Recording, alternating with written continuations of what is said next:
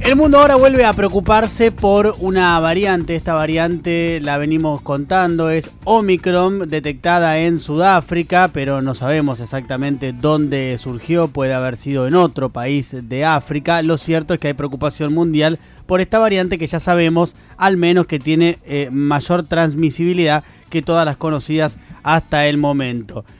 ¿Cuál sería la forma de que dejara de haber variables nuevas que nos preocuparan? Bueno, que un altísimo porcentaje de la población mundial ya estuviera vacunada porque de esta manera se reduciría la circulación del virus y así el virus reducido tendría menos caldo de cultivo justamente para gestar las nuevas variables, en este caso la variable Omicron. África es el continente de todo el planeta con la menor cantidad de personas vacunadas por lejos. La diferencia con los otros continentes es realmente muy, pero muy grande. África, repito, la, el continente donde surge esta nueva variante. En eh, África, con una dosis, eh, al menos una dosis, eh, está vacunado el 10,86% de la población. Y con esquema completo, solamente el 7,17%. ¿Cuál es el promedio mundial con al menos una dosis? Promedio mundial, ¿eh? 54,4%. Fíjense la enorme diferencia que hay entre África y el promedio mundial y con dos dosis 42,96%. Un solo ejemplo más para no abrumar con los datos. Unión Europea con una dosis 70,6%. 67,10% con dos dosis, simplemente algunos números para mostrar la desigual distribución de las vacunas que está afectando a África, pero no solamente a África, sino a todo el mundo, porque si hay algo que quedó en evidencia con la pandemia es la interconectividad que hay entre nosotros los seres humanos y que lo que pasa en un lugar va a repercutir indefectiblemente en el otro, como ha sucedido con otras variables que luego se expanden al resto del mundo y ponen en situación delicada a otros países y por supuesto generan la pérdida de miles y miles de vidas. ¿Por qué no llegan las vacunas suficientes a África para que África esté a la altura al menos de el promedio mundial? Bueno, lo primero, lo obvio eh, pero no por ello menos importante, es que África es el continente más pobre del mundo y esa pobreza eh, repercute en absolutamente todo lo que pasa en este continente vinculado no solo con las vacunas, sino con la calidad de vida de estas personas.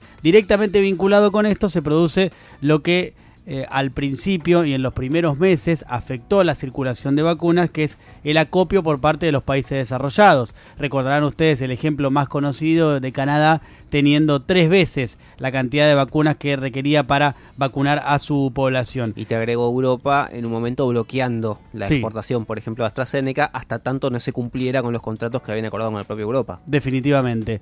A esto también hay que sumarle un punto central que es el fracaso del mecanismo COVAX. COVAX es el mecanismo liderado por la Organización Mundial de la Salud que tenía como objetivo distribuir vacunas de manera gratuita en los países más pobres del planeta y tenía un objetivo de alcanzar 2.000 eh, millones, si no recuerdo mal, durante eh, el 2021, finalmente solamente ha distribuido 240 millones de dosis, lo cual muestra cabalmente con esta cifra el fracaso de este mecanismo supuestamente de espíritu solidario de la humanidad a nivel mundial. Por otro lado, tenés también el problema de las patentes y la transferencia de tecnología.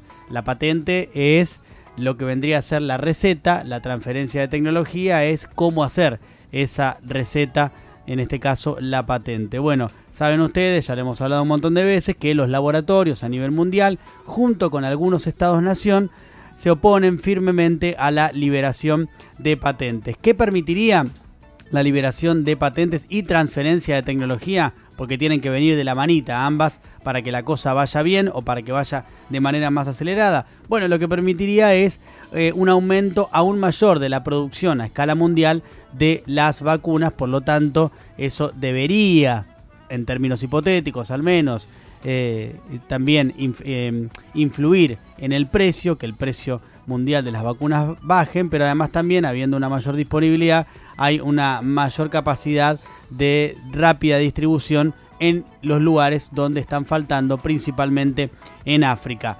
Hay algo que es bastante curioso respecto a esto de las patentes, uno de los puntos de los que quiero eh, hacer un apartado, de esto que vengo contando, de, bueno, por qué no han llegado las vacunas a África como deberían haber llegado, que es lo que pasa en la Organización Mundial de Comercio. Saben ahí que desde 1995, cuando se establece eh, en ese año un acuerdo internacional para lo que son las patentes y se internacionaliza esto de las patentes de los medicamentos, ahí se establece el nuevo esquema de patentes. Acuerdo de Derecho de Propiedad Intelectual se llama eso. Junto con ello, en el 95 se refuerza algo que es eh, los medicamentos como mercancía. Y a partir de eso los laboratorios toman un mayor rol, una mayor potestad en la comercialización mundial de medicamentos, ampliando eh, exponencialmente o importantemente sus ganancias. Em, ¿Qué pasa desde que se establece esto, desde el acuerdo de derecho de propiedad intelectual en el 95? Sintéticamente, eh, tres cosas. Por un lado, no aumenta la innovación. Digo esto porque cuál es uno de los argumentos fundamentales de los laboratorios a nivel mundial para oponerse a la liberación de patentes y transferencia de tecnología. Dicen, si vos me liberás la patente, yo no tengo un incentivo para innovar, porque innovar requiere de mucha inversión de plata y para qué voy a invertir mucha plata en innovar si después mi ganancia no va a ser tan alta porque la patente está liberada. Primero que eso es falso, porque los laboratorios tienen el peso también de eh, sus marcas y sus marcas hacen que vendan mucho sus medicamentos por más de que haya medicamentos genéricos que eh, sean los mismos. Así que eso no pasaría. Pero eh, el tema de la innovación también es falso en el sentido de que no han innovado mucho más a partir justamente de que se ha profundizado en el tema de las patentes. por otro lado, algo es interesante analizar es que los incentivos a través de los cuales los laboratorios han trabajado todo este tiempo eh, y, sobre todo desde el 95 en adelante, son incentivos muy específicos, incentivos para la innovación, digo, ¿eh? Porque lo que han trabajado, por ejemplo, es en medicamentos para la calvicie. ¿Por qué? Bueno, porque es una demanda de los habitantes de los países ricos, que por una cuestión estética, de construcción social, no quieren estar pelados y entonces eh, consumen medicamentos para no quedarse pelados. Entonces la innovación va por ese lado. Nada tiene que ver la calvicie con la salud. Tiene que ver con una cuestión estética. Y eh, la innovación entonces no apunta a un mejoramiento de la salud, sino a una cuestión estética directamente vinculada con el negocio de los eh, laboratorios. Y después otra más que hacen los laboratorios desde entonces, como tienen tan rígido este sistema de patentes vía la OMC, es hacer pequeños cambios, muy pequeños cambios, en eh, algún medicamento, lo patentan y entonces lo siguen vendiendo fortunas. Pero no hay allí tampoco innovación, no hay ahí un descubrimiento y una profundización de la ciencia. Todo esto para decir que son bastante flojos los argumentos de los laboratorios para no liberar las patentes a lo que vienen reclamando más de 100 países en la OMC eh, porque no se sostiene mucho. El otro argumento, muy sintético para no aburrir, es la cuestión técnica. Dicen los laboratorios, bueno, miren que eh, los laboratorios que no son los nuestros no están preparados en cuanto a la mano de obra, la calidad de producción y demás para producir como corresponde estos medicamentos. Bueno, los laboratorios que producen genéricos a nivel mundial, como por ejemplo los de India, principal país del mundo que produce medicamentos genéricos, dicen, no, eso no es así, nosotros tenemos esa tecnología, tenemos la mano de obra, simplemente lo que necesitamos es la liberación de patentes y la transferencia de tecnología. Y lo de las patentes es muy curioso, porque ahora, esta semana, se tenía que tratar el tema en la OMC, creo que arrancaba de hecho este fin de semana, es una conferencia mundial, allí es difícil que se consiga porque necesita del el apoyo unánime de todos los miembros de la OMC para poder liberar las patentes y son más de 100 países, pero no alcanza si los poderosos no hacen lo suyo. Biden el viernes pasado dijo que Estados Unidos apoyaría esto, pero la Unión Europea, Noruega, Suiza, otros países, bueno, no, no lo están apoyando. Y digo que es curioso, para ir cerrando este tema, lo que ha pasado porque la OMC suspende ahora la conferencia interministerial. ¿Y saben por qué la suspende? Por el surgimiento de una nueva variante. Entonces es como tragicómico lo que pasa no avanzan, no hay fecha nueva para tratar este tema, porque no hay fecha próxima de reunión a partir de la suspensión, y mientras tanto, entre otros factores, como les contaba al principio, la, ausencia de la liberación de patentes y de la transferencia de tecnología hace que eh, haya menos vacunas, que no lleguen las vacunas como tienen que llegar a África y que pues, eh, aparezcan nuevas variantes. Entonces parece como una cosa medio lupeada, ¿no? Sí. Medio que entras en una espiral eh, perversa.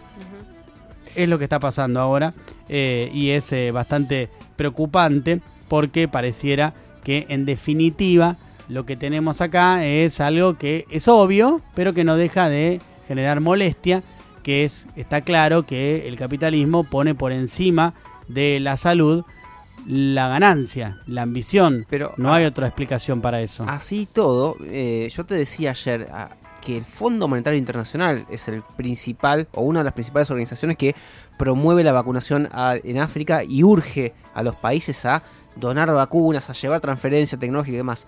Y no lo hace por beneficencia. No, lo hace por egoísmo económico, porque dice, mira, si se termina la pandemia, va se va a reactivar todavía más la economía. Claro. Bueno, ni siquiera por eso los laboratorios lo quieren es que, Es que a lo que voy es, siguiendo con esta mirada eh, crítica con el capitalismo, es el mismo capitalismo el que necesita eh, de manera urgente que esto se termine para poder volver al ciclo de, comunicación más general, no solamente los laboratorios en este caso, sino del resto de la economía. Bueno, no está pasando, no se pudo, diría Benedetto. No no se pudo, exactamente. Y eh, mientras tanto eh, siguen apareciendo nuevas variantes como esta ahora que preocupa a todo el mundo en la Omicron en África.